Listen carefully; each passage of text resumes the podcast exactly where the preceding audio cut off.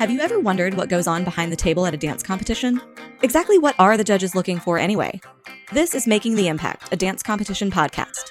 Each week, we'll cover a different topic related to the world of competitive dance from the perspective of the judges behind the table. As we leave what little of the 2020 competition season we had behind, many dance competitions have drastically changed how their events run to accommodate safety precautions in light of the COVID 19 pandemic. The changes will definitely have an effect on nearly everything in the competition industry, which will in turn have an effect on the studios and dancers who attend.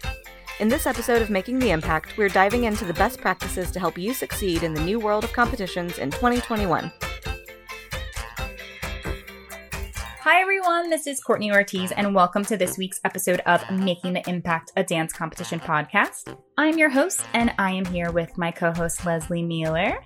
Hello, podcast listeners. We're really excited for this week's episode, and I know that you probably are too, because we are going to be talking all about what the upcoming 2021 dance competition season is going to look like. We have some expectations as far as what we think it'll be like. We have some guests here who have already participated in post pandemic events. So it's going to be a really uh, great topic. And I hope that during this discussion, we can kind of help get you a little bit more comfortable as far as what to expect when we do attend these events, uh, how safety precautions are going to go, how the entire event is going to look a little bit different than what we're used to, and just kind of ease your mind. Uh, that is definitely the goal. We want you all to feel safe and feel ready for the season because we all know we're we're dying to get back to these live events and I know some of us have already had the opportunity to, but to all of our listeners out there, this is going to be a really great discussion to just kind of give you some insight as to what to expect for 2021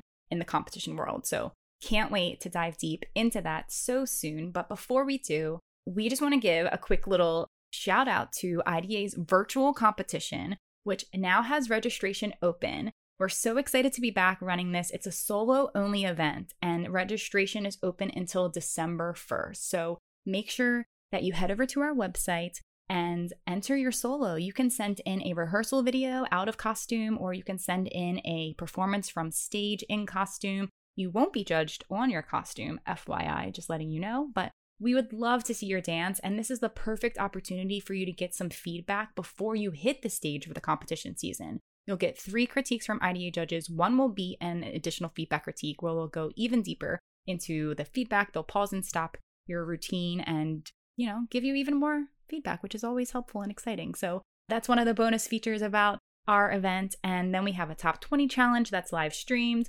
And we have so many sponsored awards and prizes and cash as well that you can win. So definitely check that out. We'd love to have you participate in this event. And this is open to dancers around the world. So anyone can participate from all over the place. So enter now at impactdanceadjudicators.com slash virtual competition. And we would love to see your dance.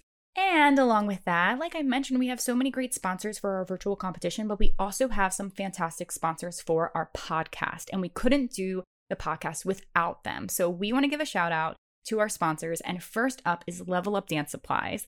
Level Up Dance Supplies is more than just the leading retailer of top name brand dance bags, and it's your one stop shop for all of your dance gear and accessory needs. From dance floors to rolling rack travel bags, and even their brand new privacy tents, which are so perfect for socially distancing at competition, Level Up has you covered from head to toe. And because they care, every purchase from Level Up, you will receive a free mask. Yay! We love a mask. Be sure to follow Level Up Dance Supplies on Facebook for their new products and sales and coupon codes and an exclusive promo code from IDA be sure to use the code BRAVO5678 at checkout to receive $10 off your first order. Thanks so much, Level Up, for sponsoring us in season two. Yes, thanks, Level Up, for being here for season two. You guys were awesome sponsors for season one, so we're glad to have you back. We also have a new sponsor for season two that we're so excited about Dance Costumes by Urzua. Dance Costumes by Urzua was founded by dance teacher and costume designer Lily Urzua, who's from right here in Queens, just like Courtney Yay. and I. Woo. She has a mission to give back to her local dance community. By purchasing a beautiful, one of a kind costume from Dance Costumes by Urzua, you're helping another young dancer continue their training and live their dream. Each custom piece by Dance Costumes by Urzua features five variations in size slim, narrow, medium, curvy, and wide for a completely customized fit. Stand out on stage and in class with a totally unique piece made just for you. And right now you can use the code IDA15 to receive 15% off of all dancewear and custom costumes. So head over to their website now to check them out at dancecostumesbyurzua.com. Yay, we love you, our sponsors. Thanks so much for being a part of season two and making this possible. Okay, it's time to meet our guests, and we have two returning podcast guests with us today, which is really exciting. So you may remember these ladies from our season one. And first up, let's remember Hillary Zabinski from season one, episode 18, social media. Hi, Hillary. Hi, thank you for having me back. Of course, we're so happy to have you back. And for all of our new listeners out there, if you can just remind everybody a little bit about who you are, where you're based, and what you're up to right now. Yeah, my name's Hillary Zabinski, and I'm based out of Phoenix, Arizona, and I'm just teaching dance right now at a local competition studio and then also doing their competition choreography. Awesome. Yeah, and I know that you have also already judged so far yes. in the past few months, so we're really excited to hear your perspective from the judging side of the table and how those events ran. So we'll get into that very shortly, but thanks for joining us again. All right, and next up is Marissa Anderson, who you may remember from season one, episode 17, The Evolution of Acro, which is also one of our most played and downloaded episodes of all time. How exciting! So, welcome back, Marissa. Hi, Courtney. Hi, Leslie. Hi, Hillary. Hello. So excited to have you back on the pod. And for our new listeners, feel free to remind them a little bit about who you are, any career credits, and any updates you'd like to share. Hi, everyone. My name is Marissa Anderson, previously Marissa Stanek. I've been dancing since I was a wee little child. Um, I started my training in Michigan. I have a BFA in dance from Western Michigan University. From there, I went on to pursue a professional dance career. I worked for companies like Royal Caribbean, Spirit Dublin Productions, and I also perform with GP Cabaret Productions, we have a permanent residency in New York City on Christopher Street. Although, right now, because of the pandemic, we are on hiatus, which is a little sad, but we continue to have virtual cabaret shows, which are super fun and super innovative. Innovative. I also have been judging now for 11 years with multiple dance competitions. I am a proud member of IDA as well. And I continue to teach in the uh, Long Island metro area. And I love it. I absolutely love it. And yeah, that's a little bit about me. Yay! Awesome, ladies. Well, thanks so much for joining us again. We're really excited to hear all about your perspectives on the block scheduling and 2020 season. So let's jump on in.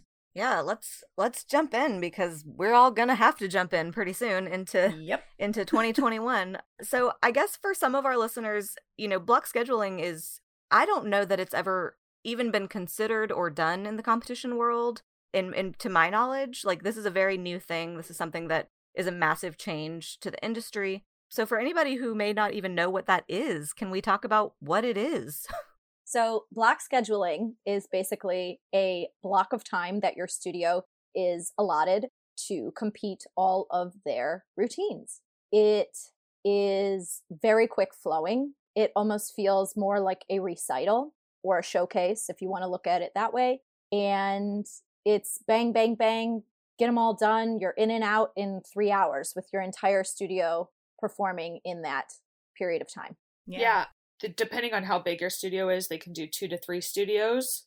So you obviously have time to change. But mm-hmm.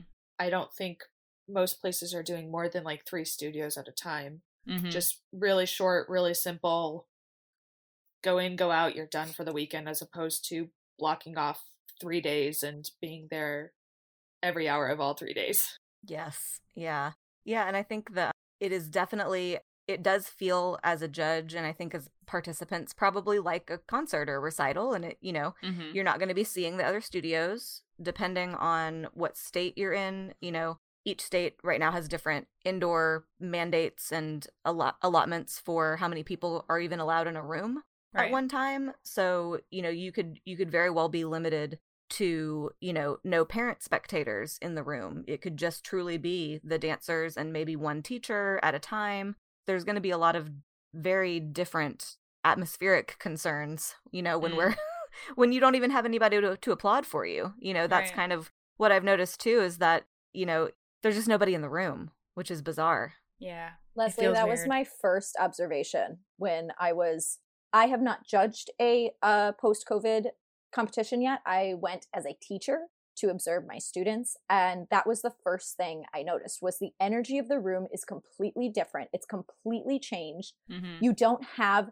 that wall of audience members you know in front of you. You don't have that noise. You don't have the clapping. Right. it feels very dry. It feels very small and it actually to me it just didn't feel like a traditional competition feel. I know mm-hmm. that obviously we're doing this because of the pandemic and obviously we have to make changes but that was the first thing i noticed was just the vibe is different. Yeah. Yeah i agree. I mean i think that there's a lot of pros and cons to the block scheduling which i'd love to kind of discuss even more and on my end i have judged a few different variation of live events since covid hit and it is a different experience. I, I feel for the dancers in the block scheduling because it is like a recital and it is so quick turnaround from their last dance where they barely probably have a chance to catch their breath before they're doing a quick change into the next costume and oh yeah what what dance is this next? Okay here we go and like enter the stage and they go. You know i feel like that as far as like a con in that scenario it could hinder their performance as far as stamina. I think that's I, I kind of noticed some dancers who had large blocks when I was judging recently. Towards the end, they were losing the steam. They came out like really hard hitting at the very beginning of like their first two dances. And then, like, by their like 10th dance, which was all within a two hour span, they were exhausted. And like, I understand that. You know, I think that that is definitely a hard thing to request for dancers to be able to do. But like, hey, it's like you're putting a show on.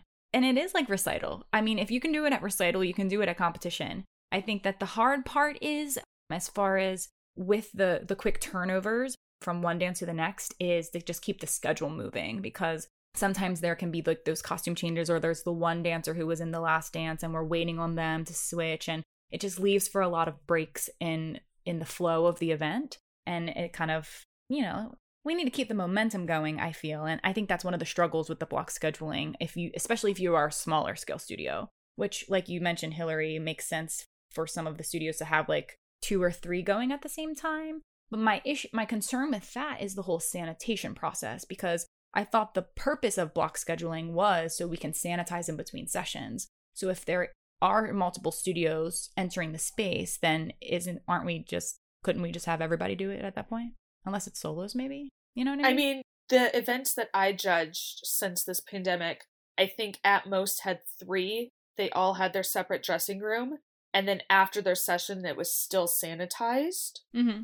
Like I said, the events I worked for, every kid had to get hand sanitizer before they entered the stage. Love that. And then again when they left the stage. Yes. So that's, I think, how they kind of like sanitized it for the three studios at once. That's good. Because some of them were small. Some of them only brought like three groups right. and a couple of solos. So you can't necessarily have a whole block of time mm-hmm. for like six routines. Exactly. So they kind of like intermingled it a little bit.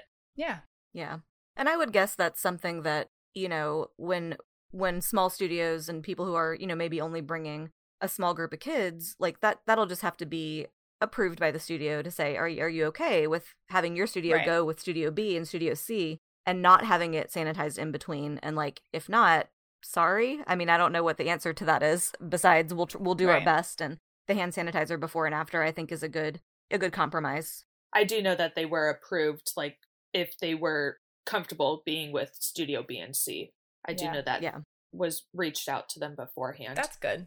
But kind of going back to what Courtney was saying with like the flow of schedules, I think this whole block scheduling now teacher choreographers, you can't run your dance beforehand.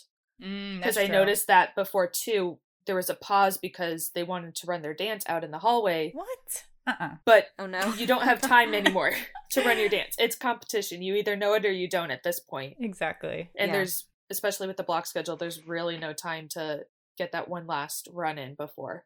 I guess that speaks to the benefit of like not making that a habit to run your dance before mm. you go mm. on stage because my kids never run their dance before they go on stage. We make a habit of that um, because you know, you just have to be focused. You show up, you're focused. And I and I think I'm going to speak to now like the benefits of perhaps block yeah. scheduling and I yes, think please. that what it does is it in a shorter amount of time, it focuses their energy to be like, okay, I'm here to compete. I'm focused in, I'm ready to go. I'm not, you know, down the hallway practicing my cartwheels. I'm not eating a bagel in between my dances.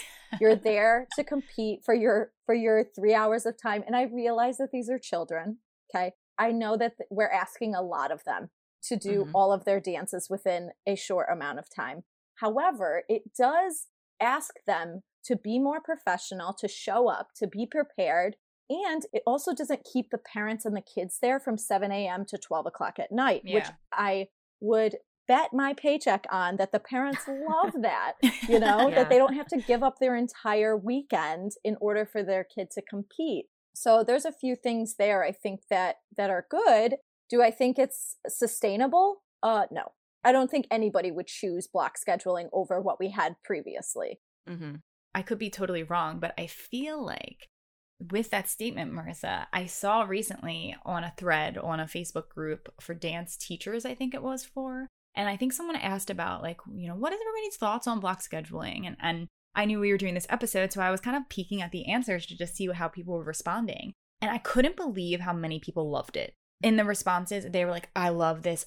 We should do this all the time. This is amazing. I was in and out. It was fabulous. Like, people seemed to love the block schedule for on the dance teacher side which I can understand as far as like time wise. You know, you're in and out. Yes, that's great. Uh, you watched all your dances go boom, boom, boom. You don't have to run back and forth to the dressing room, to the stage, and devote your whole weekend. Like we said, like the timing of it is fabulous. But I do agree in the sense that we're losing that competition feel. I think that, you know, I, I one great thing about the with incorporating with the block scheduling all of the competitions majority and if they haven't they should have incorporated live stream elements to their events now if they didn't have it before, which is essential because I think that everyone across the board wants to see who they're competing against. They want right. to know what the competition is. If this dance got first place, why did it get first place? I want to watch it on the live stream if I can't physically be in the room. And I think that's what was so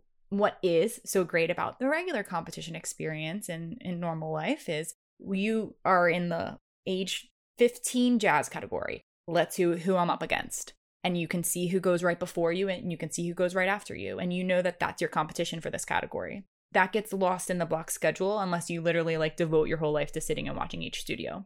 So I think that makes it a little bit, you know, trickier in, in that competition element. The same applies for like awards. You know, we miss the whole award ceremonies and and fun things like that and the excitement of of the awards and the adjudications but at the same time i think people love the fact that the awards are now short and sweet. Yeah. You get your adjudications after your block. A lot of competitions are doing that where after your block competes, you immediately get your adjudicated score. You don't know overalls until the end of the weekend once all blocks have finished. But people love that they know, great, I got a platinum. Let's go. I did it. Right. Let's Amazing. go to celebrate. Let's go to Chili's.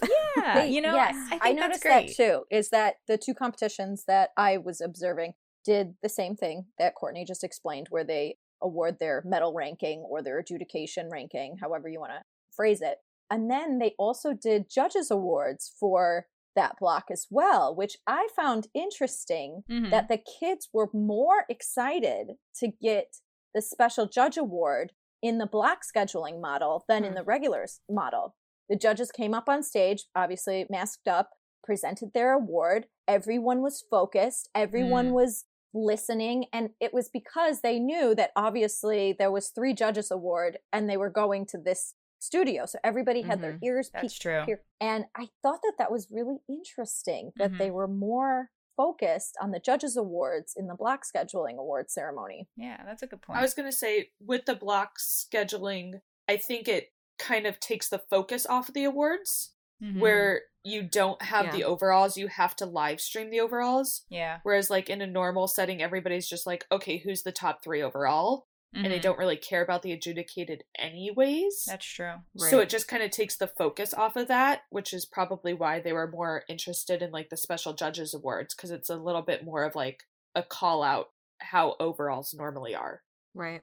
Well, and I was I was thinking when you said that like they were more excited about you know, I I feel like nobody's excited about awards you know, until you get to the overalls. Like everybody's yeah. sitting there and they're just nobody's paying attention. Nobody stands up and gets the award. I mean, mm-hmm. how many times as judges have we just had to like search the sea of people for the one kid who didn't stand up or the millions of kids who don't stand up to come get their trophy? You know, so I I'm happy that they're more excited, you know, maybe because it is more focused on just them and you know, as as much as I would love to just teach the youth of America that don't be selfish, everybody else counts too you know but like i guess in these pandemic times we we do need to be you know sensitive to like okay well let's give everybody some special individualized attention and and maybe that is helpful you know so that's that is good to hear. Yeah that's that's what i i get from that. I feel like it's more personal. I feel like it's more individualized attention like you said leslie and that's what makes it special. Whereas you know, in the mass of the award ceremonies, it's just like a free for all. Here's all the adjudications. No one can keep track. No one knows what number we're on. It's just sometimes they read it so fast. They're like, what's going on? I mean, even like you said, Leslie, I mean, we've all been there. If we've if we've worked for an event where we've had to like give out the awards, that is the most stressful part of my weekend. I'm not gonna lie. Because I, I, I will judge all day long. I will give every special award in the book. But when it's my time to hand out a trophy to a child, in the awards. I'm like, oh my gosh, I'm stressed. My heart's racing because yeah. the kids just aren't paying attention and they don't. They're just chit chatting. They're tit they're tick TikToking on their phones. They're doing whatever they want. They don't care about their gold or their platinum. They just care yeah. about the the big ones. That's yeah, right. when they zone in. And you know, even with the specials, like you said, I mean, how many times have I've stood up on stage and been describing this dancer and giving them nothing but amazing compliments in my special award and they didn't even know it was for them. I called their right. award and they're like, "What? What did you say about me?" Because they weren't listening. Right. And you know, on our end as judges, it's super disrespectful because we've spent the time to like announce you. We can't. We remembered you. We want to recognize you. We want to flatter you and compliment you. You're getting this award for a reason. And for dancers to not even be like zoned in and paying attention to the judges is like, come on, y'all. We gotta we gotta step yeah. it up. So like again why are you here? Like sometimes that is truly when i'm on stage and trying to give an award to somebody and they're not standing up or they're not paying attention. It's like okay well you know we hear all the time like there's such a juxtaposition of like you know some people come to competition to learn some people only come to win. And right. i'm like well none of y'all are here to get this award apparently. So i don't know why you're here. Why am i giving this you this award to you? But but yeah. maybe that's why i noticed kids were focused in more on awards because they do have that gratitude now. They know what it's like yeah. for their competition season mm-hmm. to be mm-hmm. taken away. Yeah, and right. now that we're starting to go to competitions again, things are a little bit different, but maybe they miss that award ceremony. Maybe they miss that experience, and maybe that's why yeah. they're checked in that's a little true. bit more. Yeah.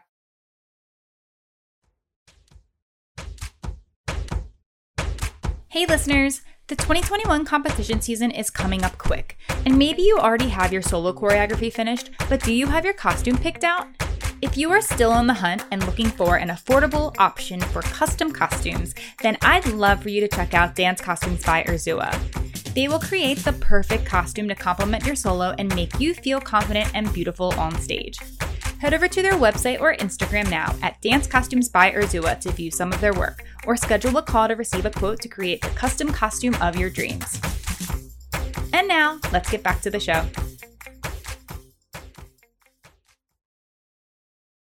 What about as far as like safety precautions? What have you guys felt that has worked so far? What are some of the things that you notice that competitions are doing to keep it safe that might be different than others? and especially like in the locations that you were based since you know this is a very like general discussion as far as block scheduling because every single competition is going to handle their events differently and i think that they also have to handle them based on the cdc guidelines of each state that the event is happening in so I think there's a lot of competitions who are going to have specific rules and regulations across the board at all of their events that they're implementing and enforcing regardless of what the CDC says. For example, if a competition says you have to wear masks at all times besides when you're on stage, even though the state doesn't enforce that indoors, that's the rule of the competition and we have to make sure we're following. Things like that. I'm curious to hear your guys' experience as far so far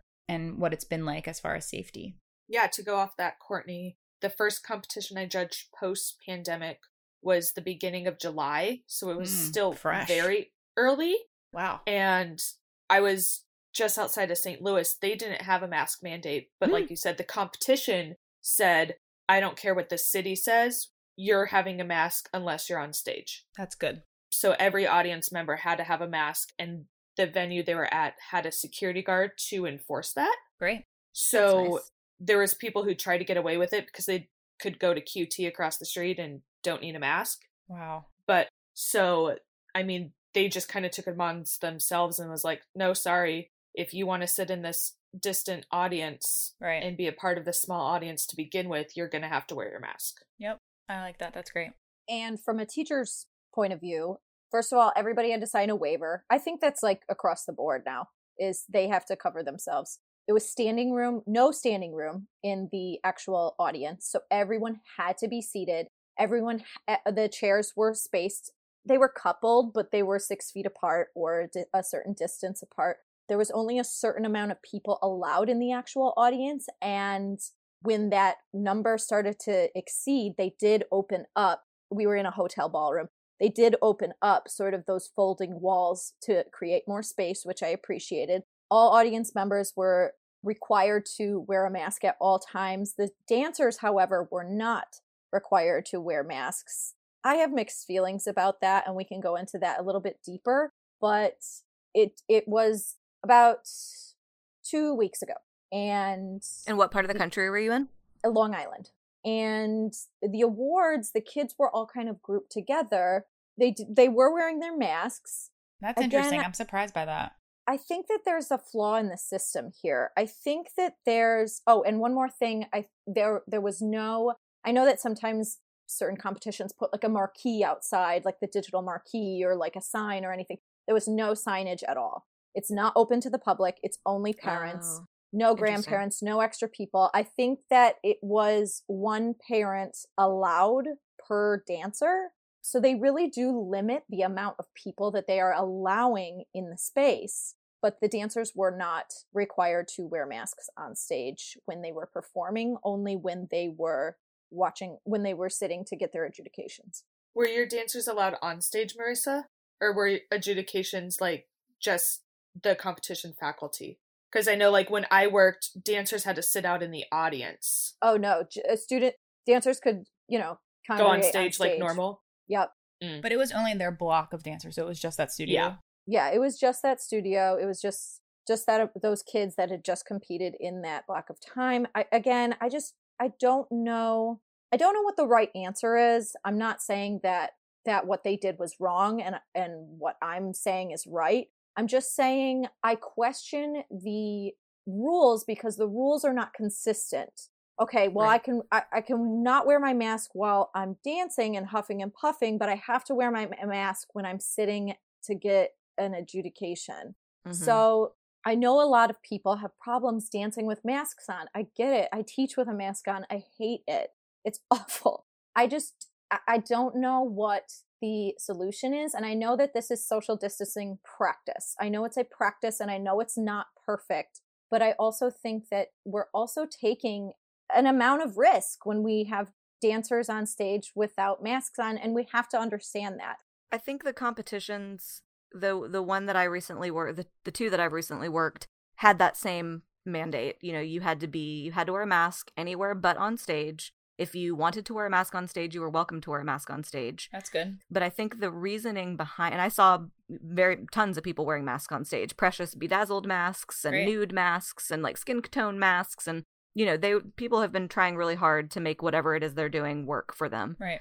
but I think the verbiage that I've heard from the competitions based on or like in in terms of that mandate slash lack of mandate is you know if your studio has not mandated masks on your kids while they're dancing and if they've been dancing together with no masks for four weeks eight weeks whatever that is up to your discretion whether you put them in masks and so that part i kind of get because it's like if that's your bubble i mean all of our bubbles have expanded since march I think that's kind of the reasoning behind that. And at least in cases that I've judged, I've been the farthest away from the stage that I've ever been in my life as a judge, Oh, which really? I love because like get me away from that stage. I want to see the whole picture. Yeah, yeah. I don't want to be, you know, crammed up next to my other judge. Like we're at separate tables, which is beautiful. And you know, I'm, I don't have to hear so and so next to me talking at the same time. Like, you know, I think in terms of of the distance, the physical distance, I've been I've been pleased with what they've been doing. But that could just be one reason, you know, why that is kind of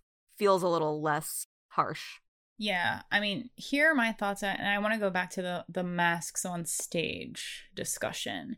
And I haven't really felt this until actually this past weekend I was judging and I was thinking about it more. I was actually working at a, a dance convention, so which is probably shocking to hear, but there are dance conventions that are that are happening.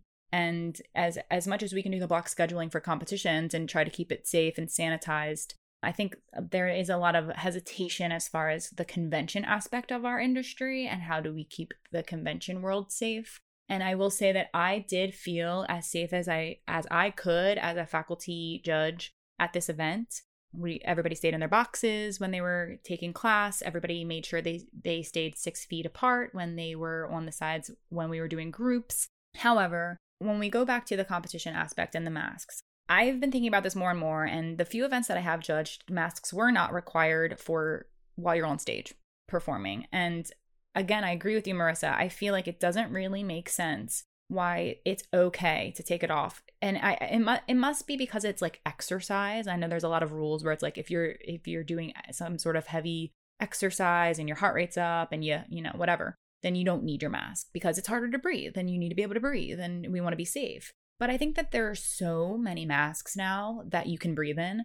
So I use the disposable face masks, the blue ones, and I bought a pair of the black ones. And I think that those they're super lightweight. You can breathe right through them. They have the little like bridge, the little metal for your nose, and they like stay put on my face. And I think that those would work great for stage. And they come in a variety of different colors if you really wanted to like get fancy with it. But you know, I feel like that dancers, if you're maybe only solos, could be no mask on stage. But eh, especially if we're doing choreography, that we're rolling on the ground, that we're partnering, that we're touching each other, that we are not six feet apart and we are breathing on our friends, we need to have a mask on. That's where, I mean, we're already breathing heavy. So that means we're breathing extra hard and we're just spreading germs everywhere. Unless we're going to choreograph our routines to not have those elements, then I might feel like it's okay. And I feel like, but I shouldn't have to be like monitoring that as a judge. Like, oh, wait, you don't have your mask on. Oh, you're touching your friends. Like, you know what I mean? I I just feel like it it would be the safer bet to wear a mask on stage in group routines. That's just me.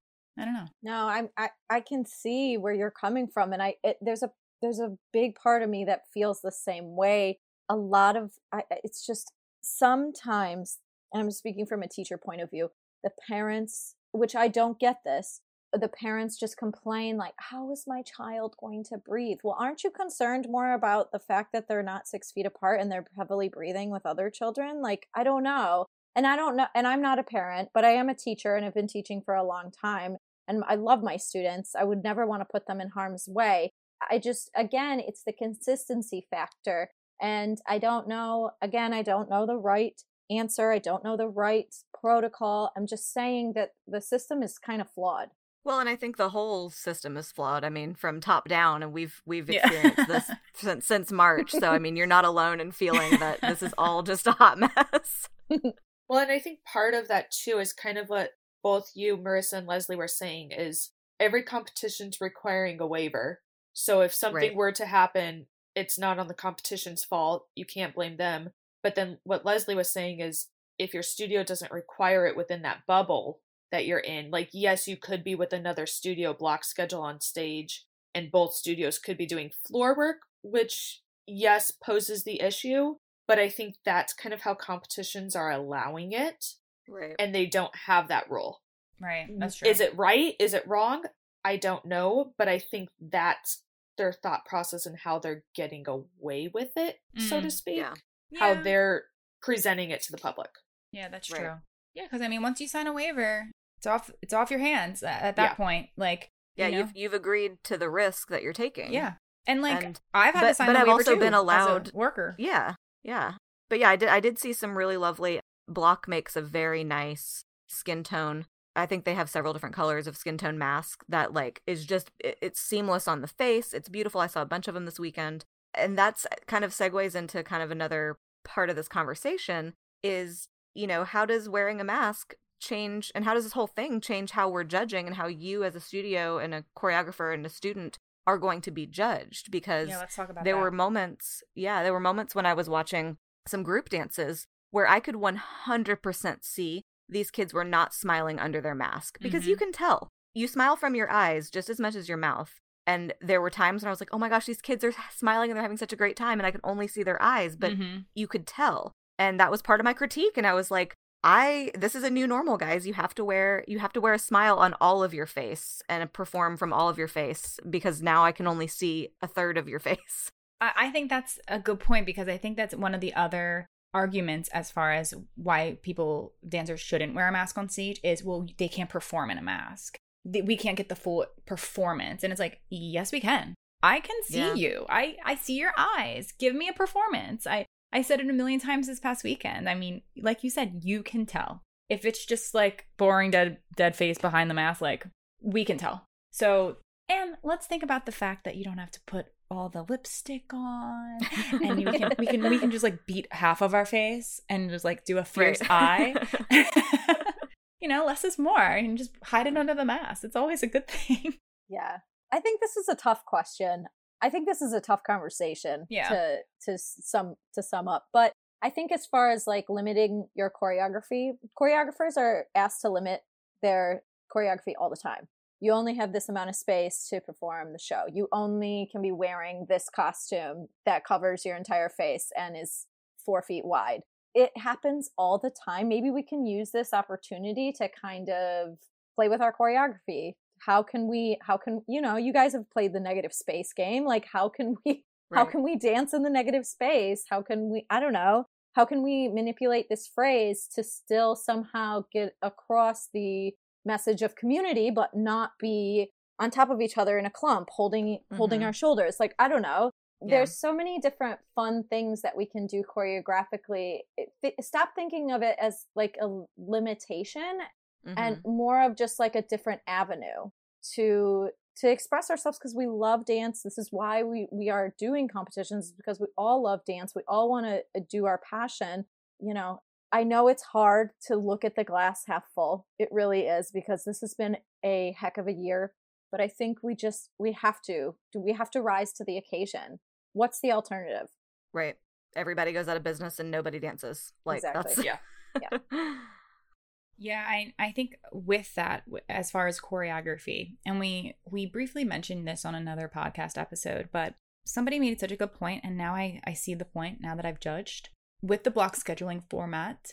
It's a studio recital, like we talked about at the beginning of the podcast, which means that a lot of your choreography could look very similar because if it's the same choreographer and you have the same style and you're not bringing variation to the stage, then we're gonna see the same thing over and over and over. Or same applies for, and we talked about this in previous episodes as well, choreography for solos. If you have multiple solos, you're going boom, boom right after one another, and it needs to look different. So I think that this is also another perfect example with the block scheduling, which, by the way, I'm going to predict that majority, at least 90% of the competitions in the industry moving into 2021 will be doing block scheduling. FYI for all the teachers out there, uh, unless things really change quickly and and unless the state doesn't allow it because I will say that it is harder for the competitions to do block scheduling. It is not it is not easier for them to do. It's actually it's a, it's harder for them overall. They have to it's a longer day. They can't take as many entries. They have to have more breaks.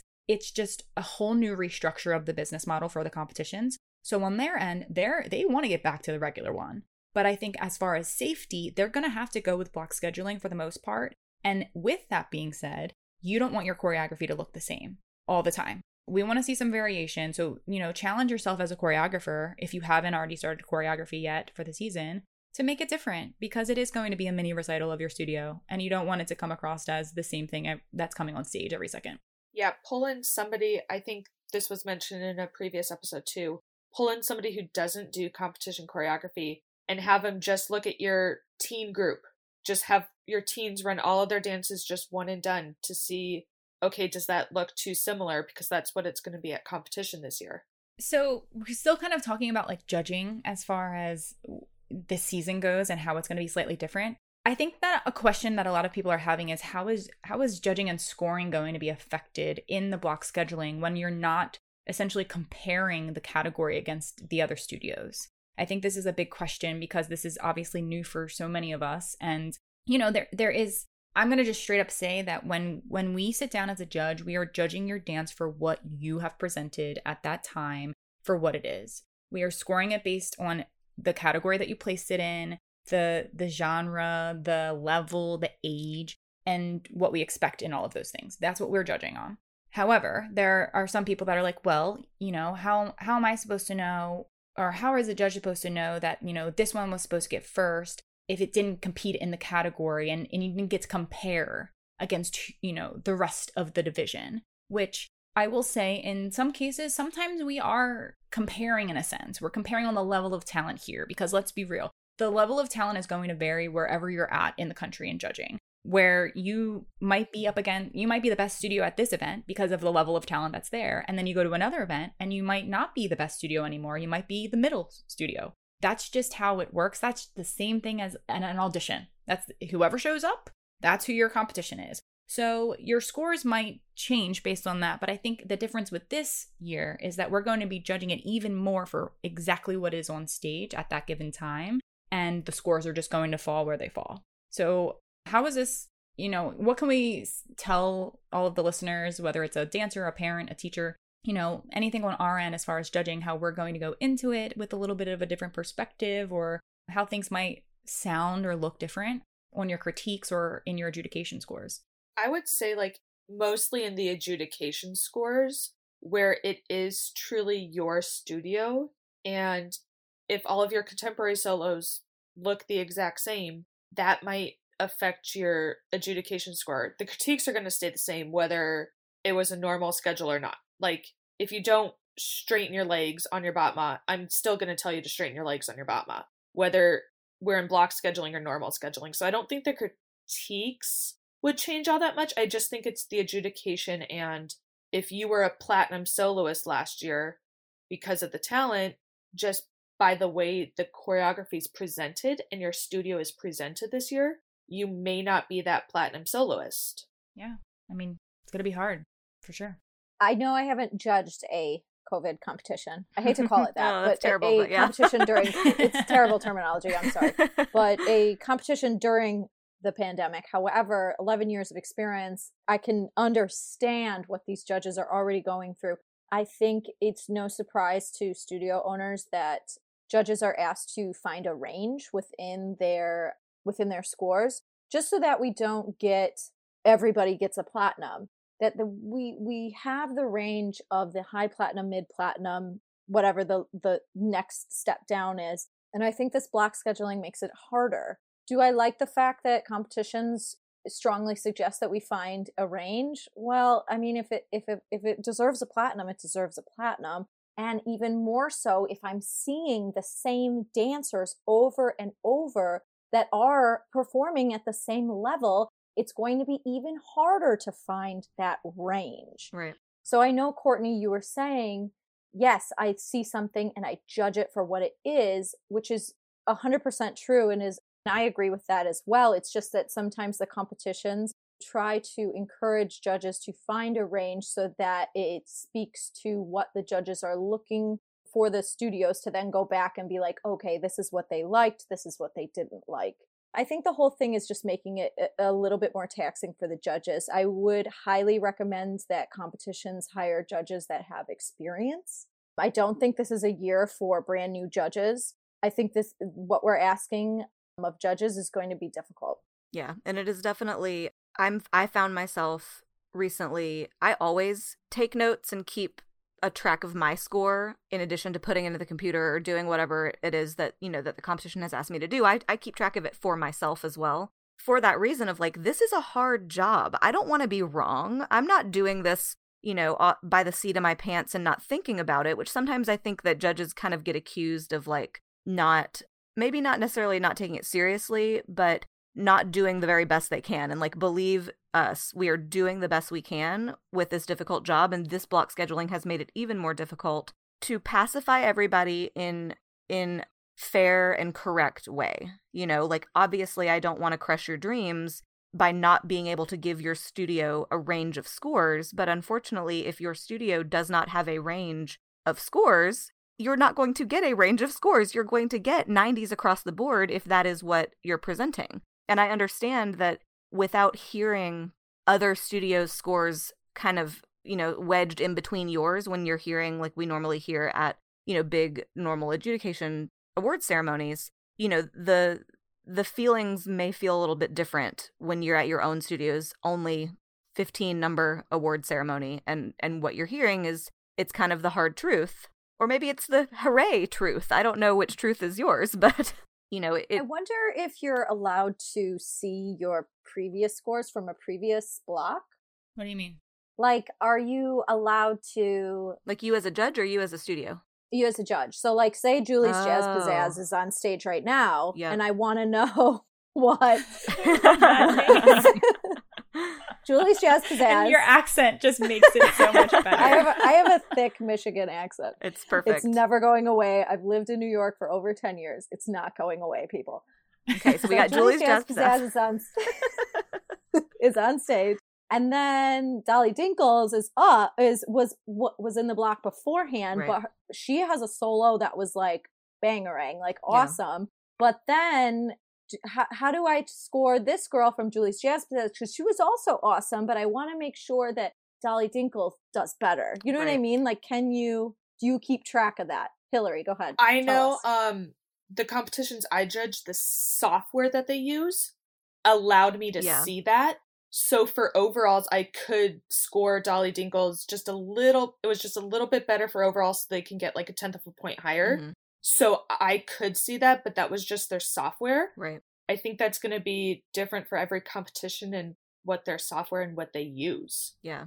Yeah, like another another, you know, big deal breaker for a lot of the competitions out there. I think that, you know, we need to have the software on our end as judges to be able to do our job properly and correctly. And I think even more so now with being able to see how did I score that last one? Can I go back and see I, I, I mean, like you said, Hillary, there there's a, a software that an event uses that I work for, and I love the fact that I can see how my rankings mm-hmm. are panning out for that category. And oh, that number 52 is in first place right now. Oh, well, this one was better, so I need to make sure I score mm-hmm. higher than number 52 if I wanted to get a higher ranking. That is just helpful on our end as judges to be able to accurately score properly. So, yes to to that and I think I think it is the the sad reality is we're going to possibly hear a lot of the same adjudicated mm-hmm. scores in our block schedules for this season and it just depends on the dance you know? It, it's going to really depend. If if you're a platinum studio you might be a hardcore platinum studio this time around and there might be a few standouts and there might be a few lower ones. Where you're not you're not going to probably hear that the crazy variation of ranges being spread because we also have to go and i've said this before on the podcast and i'll i will say it again because i want the people to know. The addition of levels to the competition world has eliminated the the opportunity for us to be able to spread the range even more than we would like right. to because now we have three different levels and we have five different award ranges within those levels. And we're supposed to judge based on the level which means that an intermediate jazz would be a platinum. And if it was an advanced jazz it maybe would have been some a different score. You know what I mean? Like where you're going to live in that middle range a lot and it, it, that is also due to the levels. I felt like in this when I judged this past weekend, I judged at an event that didn't have levels and I felt like I had an easier job to be able to spread the range in block scheduling than if I was judging at an event that did have levels because that I that's just throwing me on a whole loop. I'm like, "Oh gosh, that would just be so hard." It's just also hard like on the flip side, if you do happen to have two smaller studios, one studio A happens to be really good, studio B not so much, you've now have these two extremes. Right. You have the platinum and now you have like gold, silver, if bronze, whatever, which is also affecting the studios. They're not like intermingled. You have these two extreme sides. Yeah.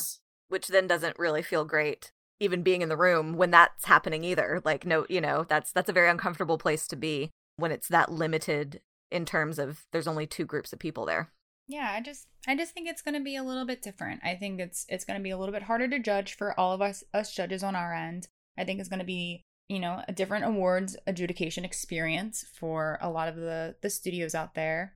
And I would highly recommend to all of the studios like yes, with the block scheduling, it's going to be awesome that you're getting your adjudications right away or however they do it. Maybe they wait till the end of the day to do all of that day's adjudications, or they wait until that block is finished, however your the competition sets it up. But I think that it is really important to remember in these scenarios that the event isn't done once you've finished your your competition.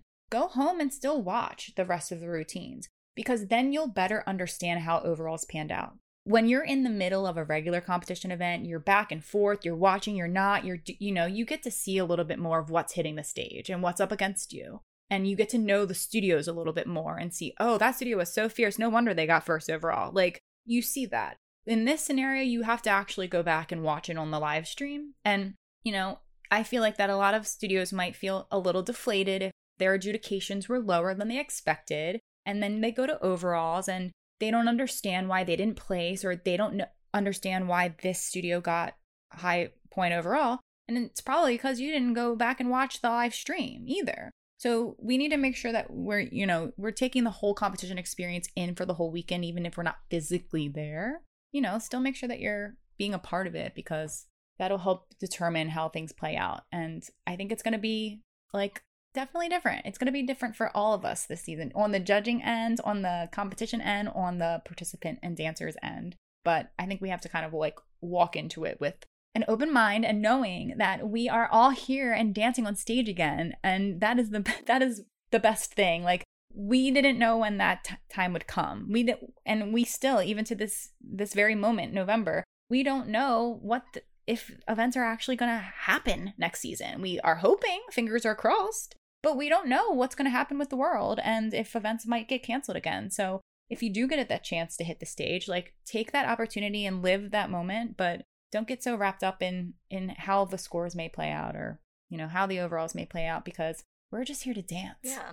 That's that's and, I, and at least for you know speaking for IDA judges, your critiques are going to be just the same as they were before. Nothing has changed in terms of that. You know, so so if right. you're coming to competition and maybe maybe your goal always was to win or it it felt like it was more important that what trophy you got maybe in this maybe this whole big change that we've had in the world will will allow you to think more along the lines of okay well maybe the trophy's not that important anymore. Maybe let's just take these critiques and you know fix the things because we're right. we're still doing the same job. We're still giving you the same feedback you know it's just in a different scenario all right. Well, this was such a fabulous discussion, and I'm really glad that we had it because I think it was extremely necessary before we head into the new year. And like we said throughout this entire episode, just walk into the 2021 competition season with a new outlook on the experience, with open with an open mind, an open heart. We're all in this together, and we really want to get back to doing what we love, which is dancing. So let's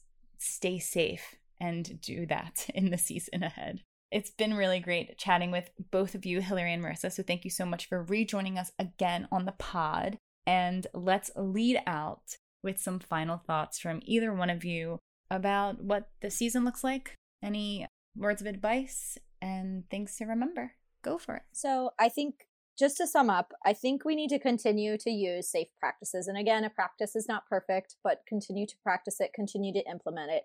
And this goes for parents, teachers, and the students. I know teachers, we start to get lax after a while. It's up to us as educators to continue to continue to implement these safety practices, continue to educate our kids on how to pre- how to behave on stage, how to act on the side of the stage. That's one thing I didn't mention was that a lot of competitions now are removing their wings because it's another touch surface, tactile surface that they don't need. It's just another item that that's easily removed that they don't have to clean and you know pump up the kids get them excited look we missed out on competition season last season but you know what we're going to be thankful that we're here we're going to follow all those rules and we're going to go out there and dance our heart, hearts out. And that's all that we can do. And that's all that we can do as educators, as parents. That's all that you can do is, is support your kid during this time.